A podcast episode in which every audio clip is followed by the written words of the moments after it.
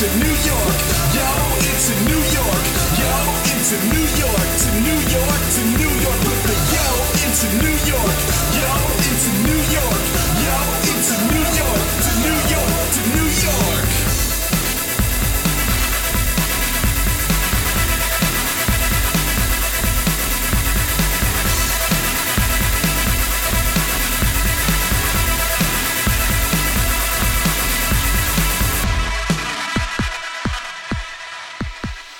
And welcome to Crash Chords Autographs.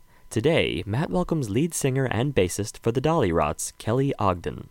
The Dollyrots' newest album is a live album called Family Vacation Live from Los Angeles, released alongside a DVD of the same name. The album is essentially a live greatest hits of the band's 16 year long career. Here, Kelly and Matt chat about how the band has evolved over the years and where it's headed in the future. She chats about her life as a rock and roll mom and how that's affected her writing, touring, and especially scheduling. They also chat about why the band decided to release a live album instead of a new LP, why they included the cover of Brand New Key, and what that song meant to Kelly specifically. And so, without further ado, here's presenting Matt Storm and Kelly Ogden. And welcome to another episode of Crash Chords Autographs. I'm so excited to have today Kelly O of the Dollyrots. Thank you for joining me. Thank you for having me. My pleasure. So, um, we actually first spoke ages ago, back before I was doing podcasting. We had done a text-based inter- interview where we chatted on Skype, and then I transcribed the whole thing. Um, Oh, awesome. I remember that. years and years ago. And so thankfully I've moved into the future where now I don't have to transcribe because transcribing interviews is a nightmare. Um, Ugh. much, much easier to just chat and then put it on the internet. So I'm happy to do that this time around. Um, thank you for sharing the new video and album for um, Family Vacation, which I loved. Um, Awesome. My first my first question about Family Vacation is what made you guys want to do a live album? Um, you know, you guys are pretty frequent in putting out regular albums. What, what was the difference to or choice to do a live album this time?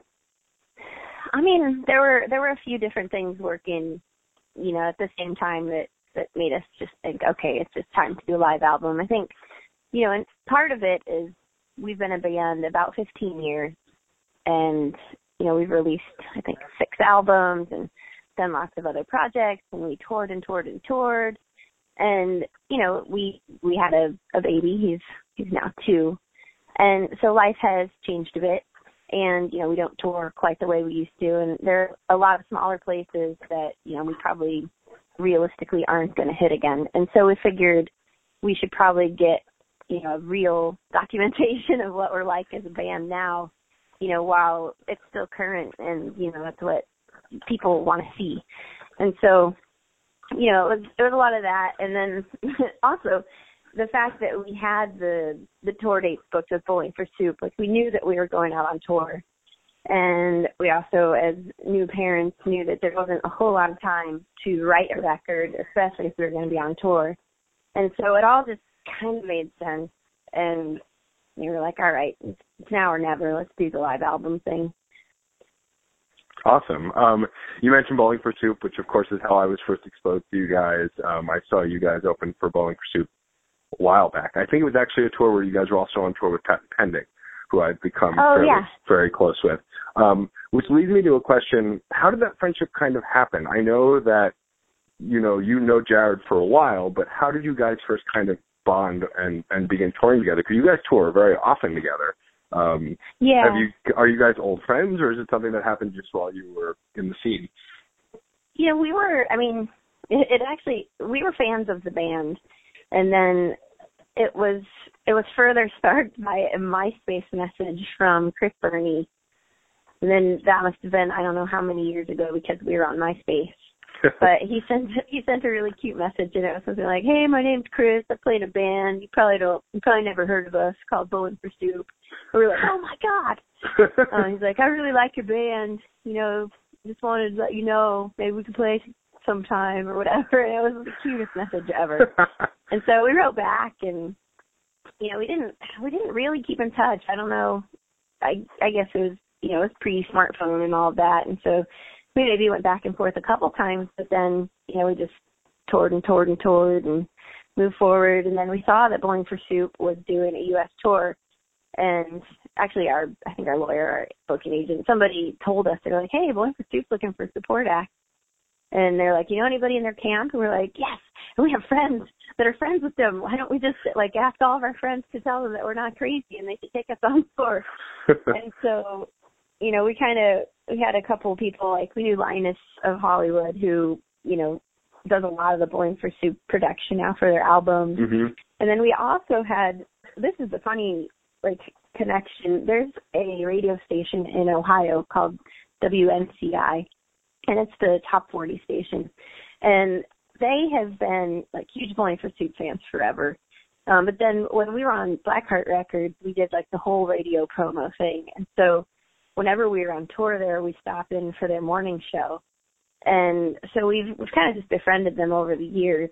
And they were in town for something. I guess they they always go to LA where we're based for the Grammys every year.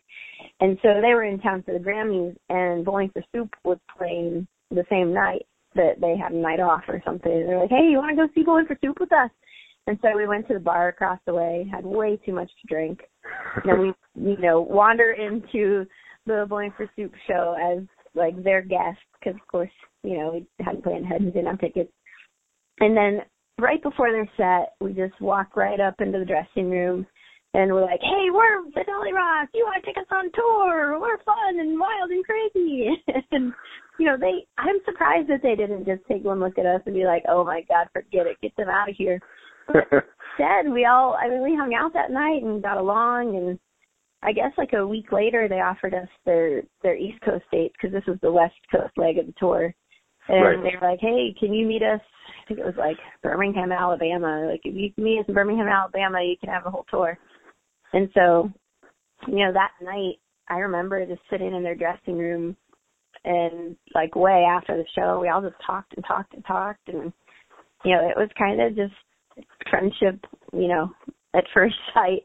So we all just got along really well and it it just felt natural and cool and you know we we love those guys. The crew the band everybody that's involved with that band is just they're really good people. And so you know it just kind of worked out. We'd like to hang out so we get to go on tour together all the time That's awesome. Yeah, you can tell like the, when I every time, and I think every time I've seen you guys, it's been with Bowling for Soup, and it's been several times.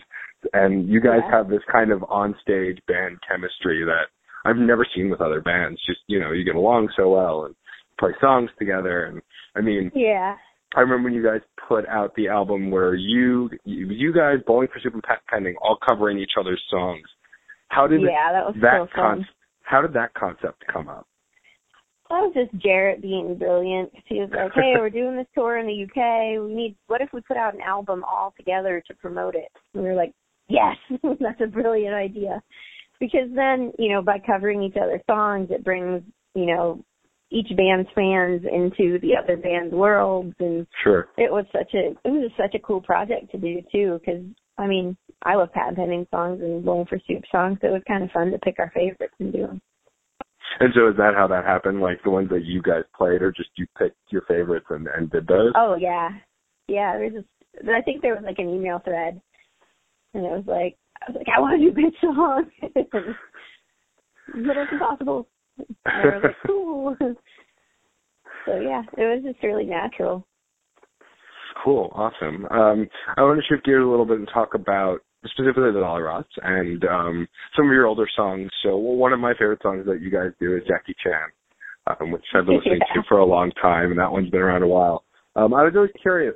Did did I mean you know the song is mostly about kicking someone's butt, not so much about Jackie Chan. It's just kicking their butt like Jackie Chan. Did did, that, did did the idea to use him in the song come from being a fan of his stuff, or is it just like how did that song kind of come to be? Do you want to know like the crushing truth, or or should I make something up? I mean, I suppose we're all about honesty here, so you can share the truth as long as you don't mind your fans knowing the truth. Uh, so that was we always tell the truth anyway. that was one of the very first songs that we ever played as a band and that was it was actually written by our first bass player when we were a band called No Chef and I played like rhythm guitar and I sang background vocals and he was learning kung fu at the time and he loved kung fu movies. And he wanted me to sing it and so like we kind of wrote it in like a you know girl getting dumped kind of perspective. But yeah it was just kind of i mean that band we just wrote oh man we wrote so many joke songs. They were amazing. It was the era of jackie chan. There was a song called taco bell girl that luis sang about falling in love with the cashier at taco bell um there was one called charles manson went in my wallet because our friend Josh, the bass player, looked kind of like Charles Manson and his, on his ID. Oh, wow. Um, there's Big Fat Mutant Pigeon, Goo Box. I mean, just so many, so many silly songs. So yeah, that one just stuck. It's a fun one to play. So, but yeah, it's it's not deep. well, that's okay. Not at all. um, well, that leads me to like the songs that you that you wrote back in the day versus the stuff you you wrote more recently. How do you keep the older songs fresh when playing them live? Like, I what I love about the live record is it's as I recall, because I'm awesome has like this awesome guitar solo in it that I don't think is in the studio version. And like, do you guys just play with the live experience? Do you change them a bit? Like, how do you keep it interesting?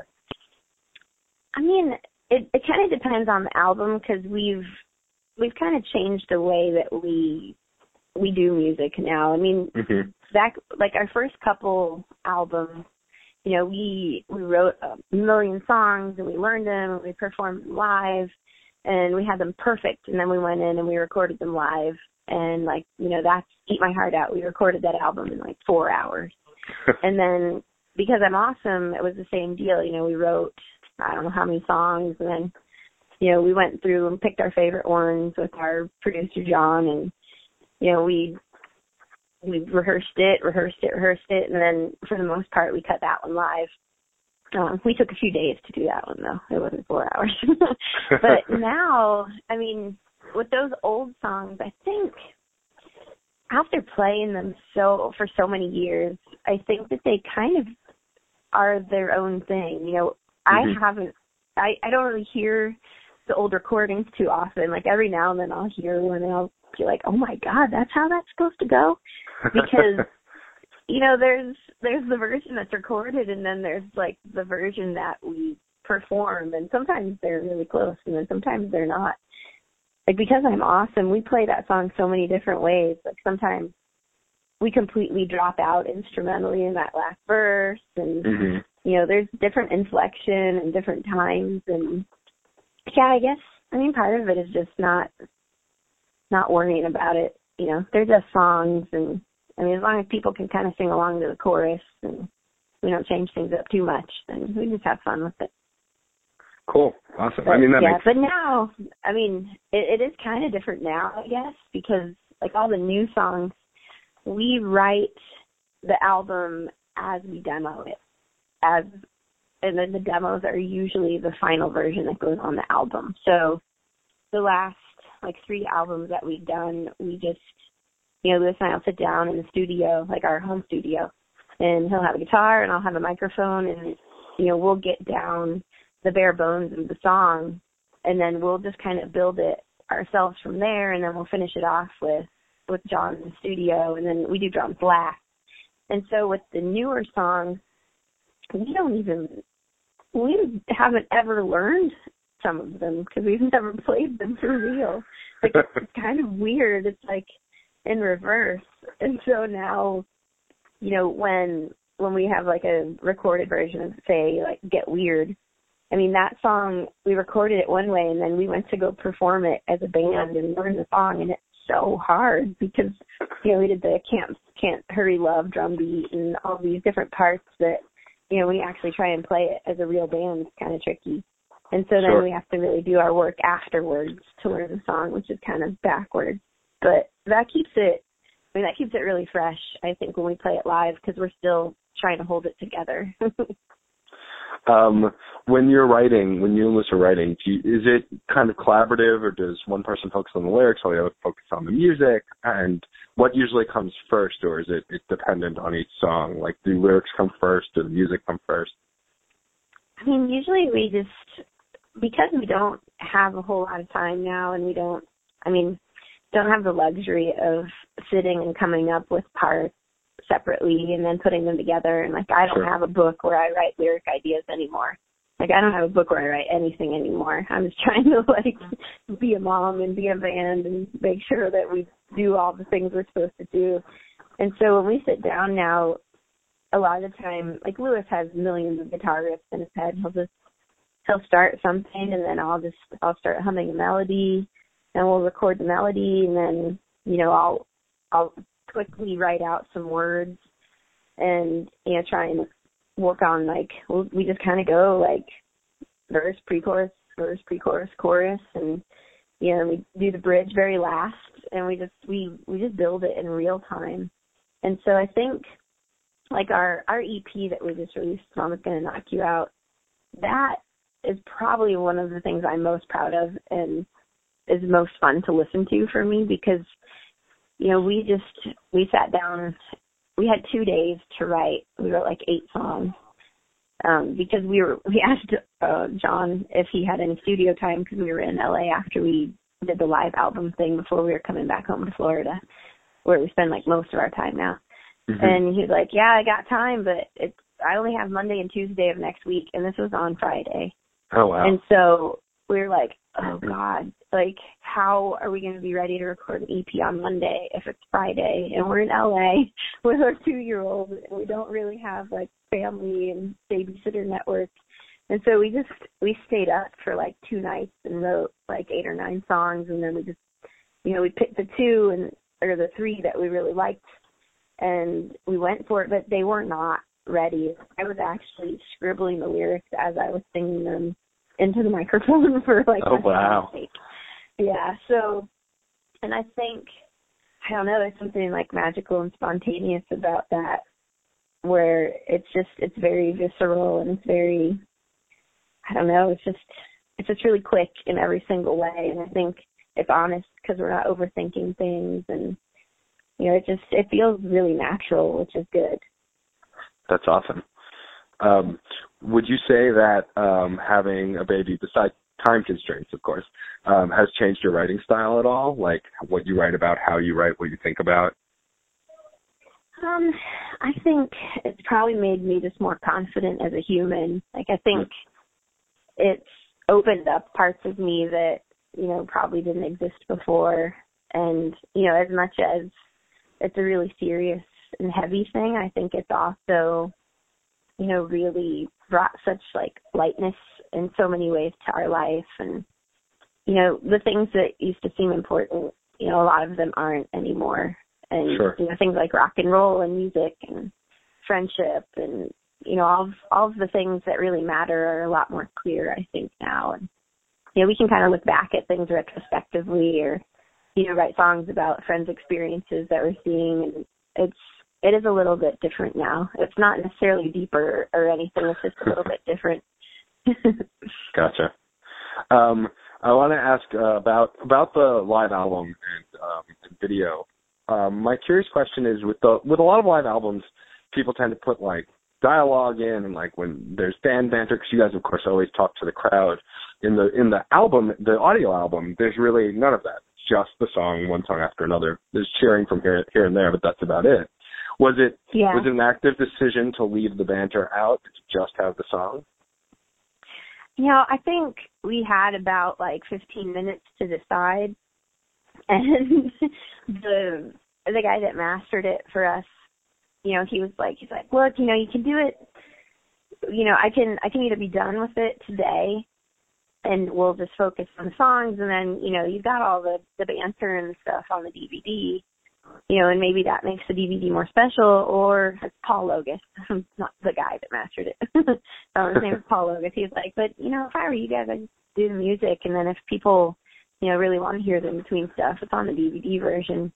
And so, you know, it was it was kind of an issue of time constraints um, because otherwise, Luis and I would have had to go through, and I mean, we cut out a lot of the banter for the DVD as well. Um, so we had to we would have had to give him like timestamps of everything we wanted to keep versus cut. And it was just it was easier to not not include it all. Gotcha. Okay. Well, I mean, that makes sense. I mean, truthfully, for me, it was kind of refreshing listening to it, just having the the straight up music, especially since it's more or less serving as a greatest hit. And Right. even though I have all of your records, I, I always, what I always liked about live CDs growing up um, was it was my favorite way to introduce people to a band because you get the energy Yeah. of the band from the live performance, but you also get their greatest hits because nine times out of ten when a band true. puts out you know, a, a live album. Like I remember I got into Aerosmith in, in, in junior high school and it was because they had released a, lot, a double live disc called Little South of Sanity. And I had not really heard them before that. Um, right. And then I heard that album and I was like, oh, these songs are all great. Are, is it like, is this the album? Like, what is it? And then I discovered that, you know, it's all these songs are scattered over different albums. And then I go get the all the different albums. You know, I think that it's a fun Yeah. way to kind of get people into something they may not have heard before. Yeah, I I agree. I think I think oh we do have a version of Jackie Chan with all the banter, so that we gave our pledgers as like a bonus. Yeah. Um, but yeah, I mean, I guess I didn't have a whole lot of live albums, but I mean, The Clash on Broadway was sure, one of one of my favorites. Um, and of course, Cheap Trick by Budokan. Um, but yeah, it, it's true. It's just a really easy way to to do a greatest hits without saying like, "Hey, we're going to do a greatest hits album now." right, exactly. Which yeah, I feel I feel like is less a thing now because I mean with the iTunes generation and digital downloads, it's like if you want to make a greatest hits, you could just pick and choose the songs you want, you know, yeah, instead of so like for a band to release something that goes, here's a studio greatest hits, just without anything new, just seems a little odd because you know like yeah, why would someone buy that if they have everything else and they can mix and match on their iPod, you know? exactly. Um, so I know that I've been a fan for a while of you guys, and so you guys have kind of existed pre social media and internet and, and digital downloads. Um, how has the evolution of the music industry and like iTunes, Spotify, and and all of that stuff, Bandcamp, how has that affected music and and and how you write and how you sell? You know, has it impacted you negatively, positively? Is it kind of a give and take? Uh, honestly, I think it's it's the only reason why we're able to to still be a band and do this that Mhm. you know to make our living this way. Uh, because you know when we first started out, we did the you know we were on Lookout Records and then we were on Blackheart Records and you know we toured and we hustled and we had to buy our CDs from the record label and we never saw any royalties because record labels spend money in really weird ways and then you don't Right. get royalties. And you know we didn't we didn't own our songs. And so when we were lucky enough to get placements you know we got less than half of you know the amount of money that got paid to use a song. And you know it it really isn't a sustainable way to make music for artists that are on a you know like a mid range level and so you know now with, you know all of the different ways of connecting with fans on the internet and you know the fact that there isn't a huge wall of some company in between the artist and the fans i think that we're able to to truly be closer to our fans in a way that you know actually means something we're not just trying to sell cds we're Right. actually like making music for people that we interact with on a daily basis on like facebook and twitter and instagram. And you know it it actually means a lot more to us i think and to our fans probably because you know we know each other and you know we don't have to you know hide behind the like pseudo mystery of the band that's you know so cool they're inhuman. And you know it's just it's it's really refreshing i think. And you know sure people you know download music and don't pay for it. But i think a lot of those people if they like it they you know they'll they'll buy a cd or you know they'll buy a poster or a, a t-shirt or something Sure. at the show or from our store online. And i think in the end by just being open and not not worrying about it and just continuing to work i think that we we're far far better off than we ever were in the early days. Yeah, I mean, I- know for sure. Like for me, I mean, you know, I I reached out to you through the old-fashioned email and website back in the day when I interviewed you. But like this time around, like I saw you guys posting about sharing the new the live album and wanting to reach out to people who want to help promote it. So I messaged Twitter directly. I messaged uh, the Dollyrots Twitter, and Luis replied and sent me the info, and then told me to reach out to Dana. Shout out to Dana for setting this up. And so, Yep. like, it's it's just really cool because that's something where even years ago it was emails back and forth and then finding the right person, and now it's just so direct. you have this connection yeah. to to the people who appreciate you, you can kind of just have this dialogue, and it was really cool. Like you know, yeah. I, I'm a, I'm a podcaster and I have my own website, but at my heart, I'm still a music fan. So when Luis replied, I was like, "Oh, awesome! I'm talking to Luis. This is cool." You yeah. know, like that moment. And I think social media's kind of brought for the right, you know, uh parts of the industry and the right um, you know, um, genres of music, I think, like especially the more mid range to indie, like it just it makes it such a smaller planet for everybody. Yeah. So everyone can connect, you know? Twitter is an amazing tool for that sort of stuff too because I mean people can tweet at us all day and, and get real responses, but and at the same time, like, you know, I like I tweeted something to Melanie Safka. She sang and recorded the original brand new key Sure. And yeah, it, I don't remember what happened. She had tweeted something about it, and like I wrote back about something, and then she's like, "Oh my gosh, you do that version of the song." And then we we went to direct message, and I got to tell her that you know when I was 16 years old and, you know, my friend's dad was playing that record and I heard her voice, I was like, wow, her voice is really strange, but, you know, she got to be in a band and she got to make all this amazing music. and like, maybe, maybe my voice is okay. and, you know, she inspired me to be myself and not overthink it and to, to be able to tell that person that and have her validate, you know, what I did with one of her songs, which is crazy yeah. it's just so so cool and i know that that happens all day every day because you know people you know I've, we still have people that we work with business wise i mean you mentioned dana she's done our pr for us for over 10 years but you know we hire her now it's not a record label and like when we we talk to her before we put out a record and we plan it together and you know we still have the same lawyer that we've had because every band has to have one and you know, we've worked with a lot of these people throughout the years and, you know, it's almost a friendship now on that end as well. Sure. Which I think is really, really cool. Yeah, that's awesome. I was actually going to ask you about Brand New Key because it's funny. I'm listening to the album today and I'm looking at the songs and looking at the songs, you know, I see Brand New Key and I'm like, oh, well, it could just be a new song that they're doing called Brand New Key. And so when I heard it, I was like, oh, this is awesome. I love this cover.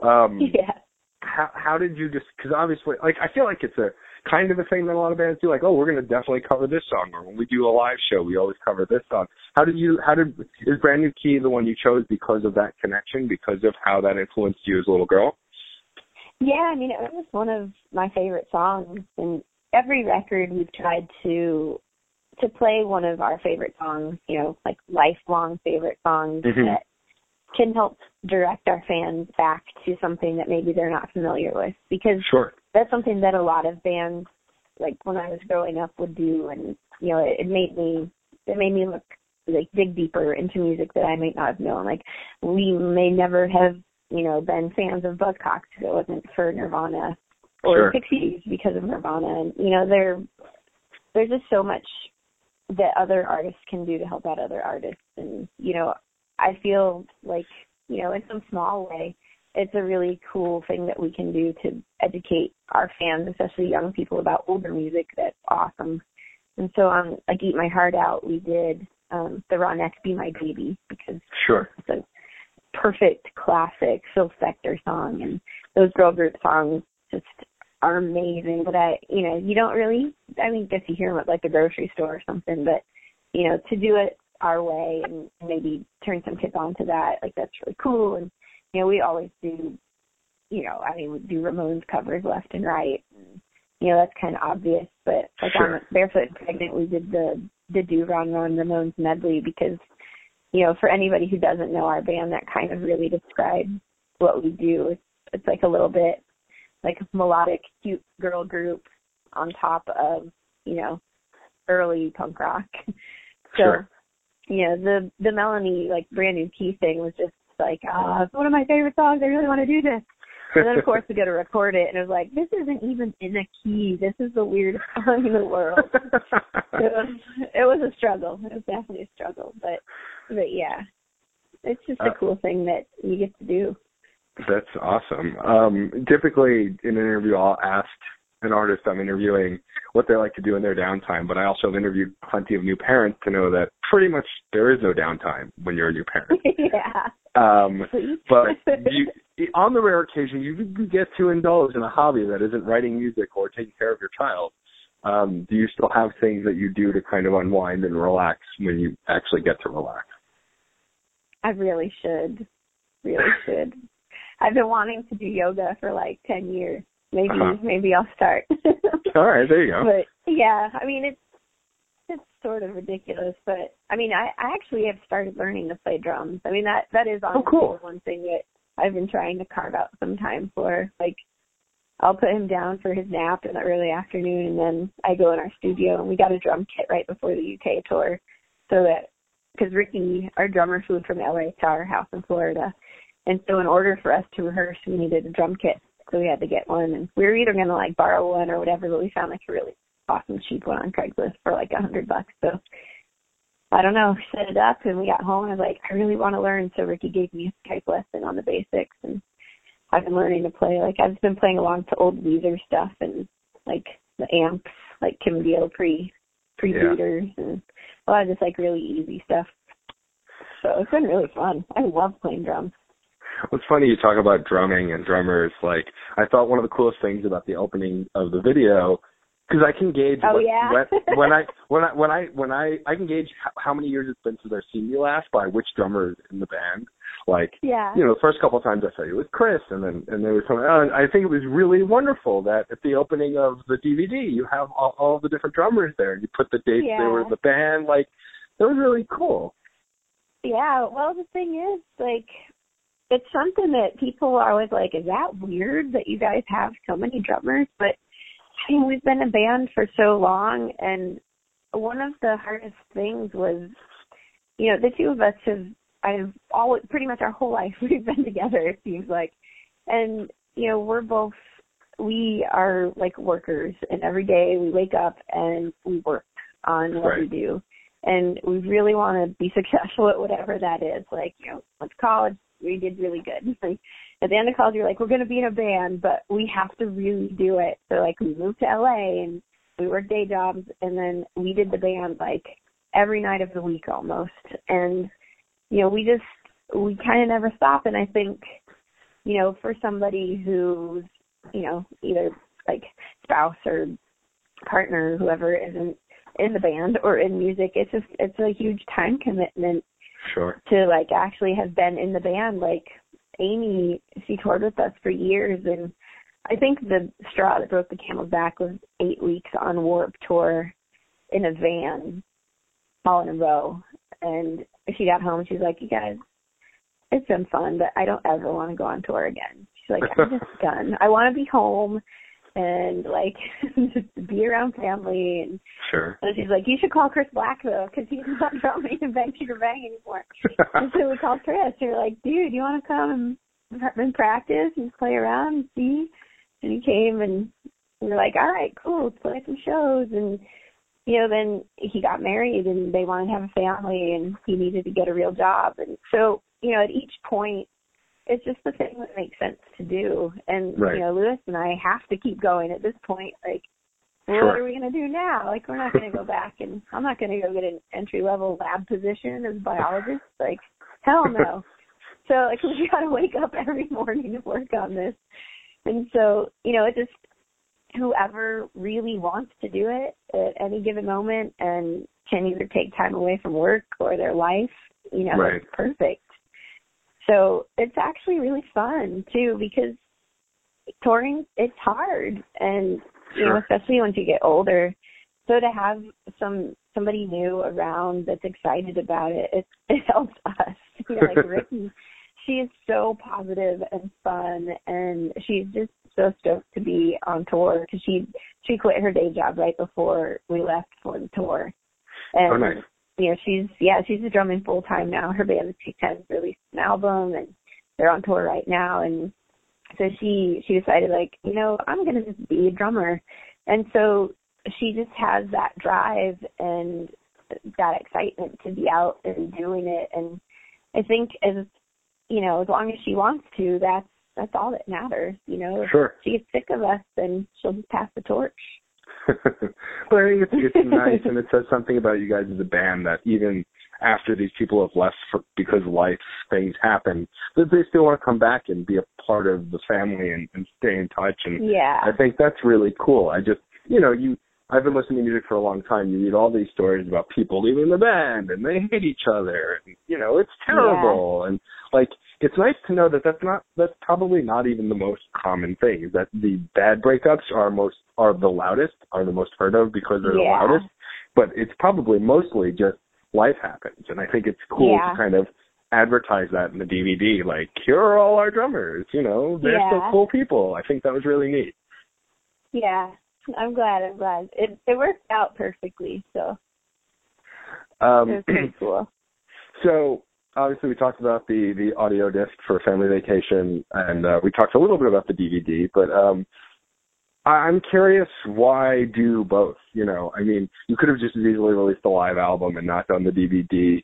Did you want to have this kind of documentary of this tour or that that performance at least? You know, what why do the DVD as well?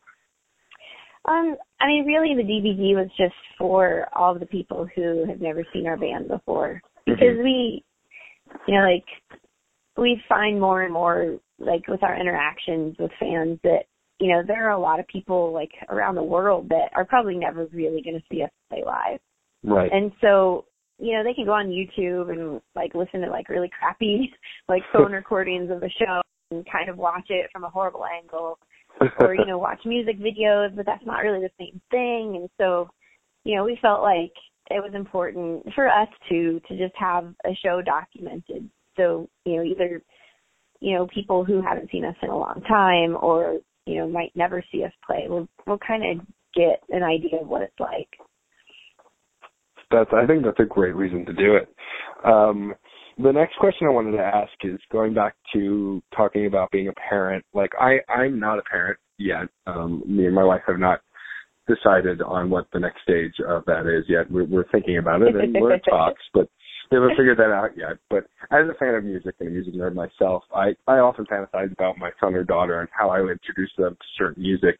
Do you have like a plan of what you want to introduce what kind of music you want to introduce to to your your child besides besides your own music, of course, like things that inspired you, things that you think they should hear, or do you want to kind of give them the freedom to discover whatever they want?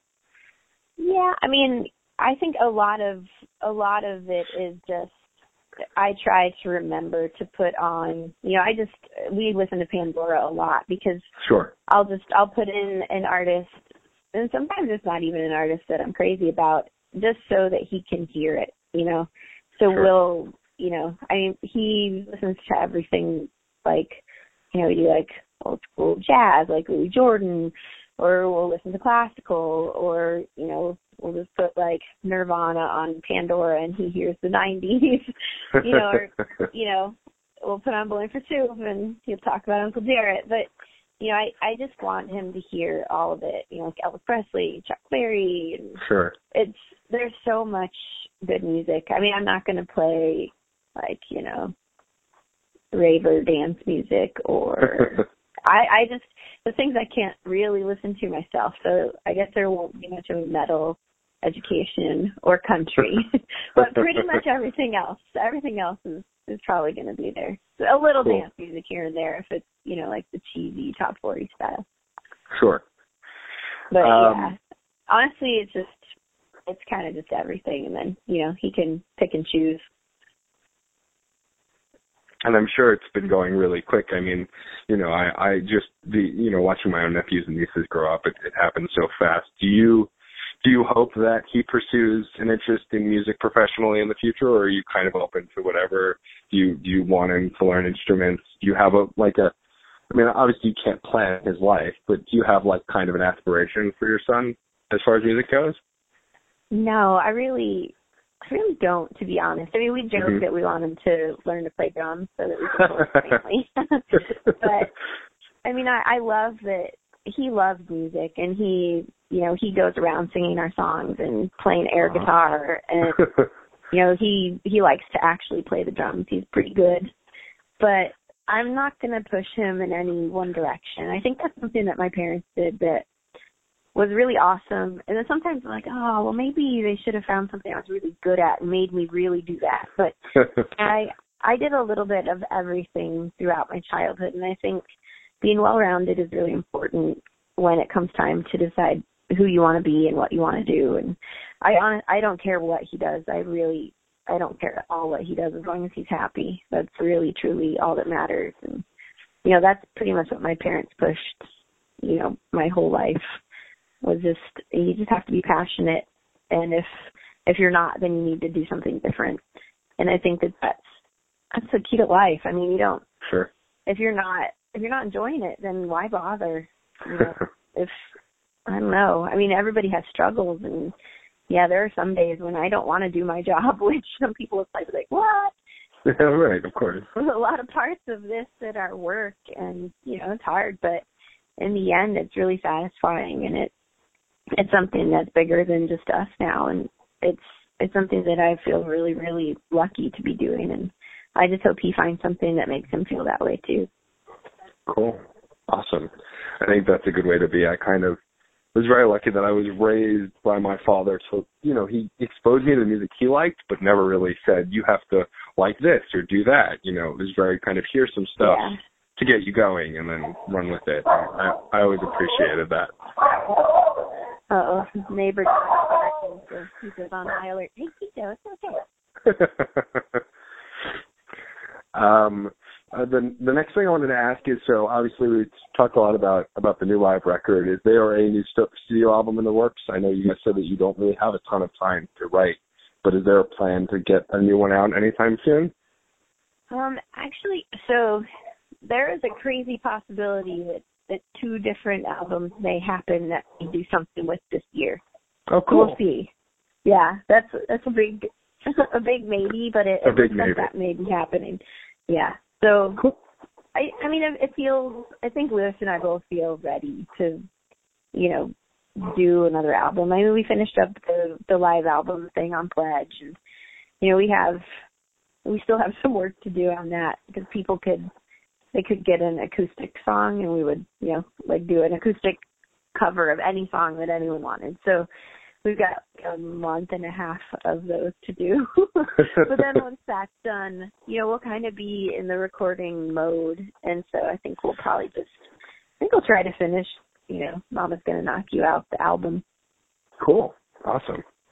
Um, Well, we won't hold you to that since you did a big maybe. So we'll we'll just be hopeful and keep an eye out for that. Um, before we wrap up tonight, um, I, I like to ask musicians, really any artist I talk to, if they could give one piece of advice, and it's a big question, but you know, I always am curious what people will say. If you could give advice to another performer of any kind of how to kind of get started or how to, you know, keep with it even if you're you've been doing it a while, like what what helped you the most when you were starting a band or starting to write music um, that you could kind of pass on to someone else? I think you have to like book shows, or you know, if you're doing stand up, like book book nights, or if you're writing something, you have to like make a deadline where you have to turn something into someone else. Because for me, at least, I have to have something that like propels me forward. So, you know, for us, the way that we do it now is we'll start a pledge campaign and we'll be like, okay, I guess we have to finish a record by this date. And so knowing, you know, that okay, well this is how long I have to complete this project that, you know, it's kind of an outside force that helps you to do it. And I think, you know, for a young band, there's nothing more important than performing on stage in front of people, whether it's like, you know, three people and a bartender and a door guy or like 3,000 people. It really doesn't matter. I think all Yeah. of those shows matter. And, you know, it doesn't matter if you think you're ready or not. It really doesn't matter. You just got to book shows and you got to go play them. And sometimes they're going to suck and sometimes they're going to be amazing. But, you know, once you play like a thousand of them, they're pretty good. there you go. By there default. you go. You know? it just has to happen right after a thousand hours. You have to be great. Yeah. Right? Is that how it goes? That's the idea. um, well, I appreciate you taking the time to chat with me tonight, Kelly. Um, Is there great. anything you want to promote besides obviously uh, Family Vacation live in, L- in Los Angeles is uh, DVD and CD. Are they available now? Are they out already? Yeah, it came out last Friday. Great. So it's Yep, available now. so- So definitely go check that out. Um, uh, anything else you want to promote or push people towards? I guess just come hang out with us online. I mean, There you go. like you said, like we're we're always the ones on Facebook and Twitter doing our stuff. So if you've got questions or you want to say hi, say hi to us. And if you come to a show, make sure you come say hi to us because we always go to the merch booth after we play. We like to meet everybody, steal hugs. Well, I I can't wait for you guys to come back. I can't wait for you guys to come back to New York so I can see you again. It's always a blast seeing you guys. Um, and uh, I appreciate you taking the time to chat with me today. It's it's great No. to catch up with you, and uh, we should do this again in a couple of years. Yeah. Well, we will probably see you in mid August. So awesome. I will definitely have to come to the show happy. then. Yeah. Yeah. A follow up, Awesome. All right. a follow up on site interview with my phone Yeah. in person. Let's do it. All right. Awesome. Thank you, Kelly. right. You got it. Have, Have a a great good night. night. Take care. Bye. Thanks. Bye. If you enjoyed these interviews, please subscribe to this and the Crash Chords podcast on iTunes, where you can also rate us and review us. You can also like us on Facebook, follow us on Twitter at Crash Chords Web, our Tumblr, and our YouTube channel. If you have any questions or comments, feel free to post in the comment area below each post. And keep the discussion going, because remember, music is life, and life is good.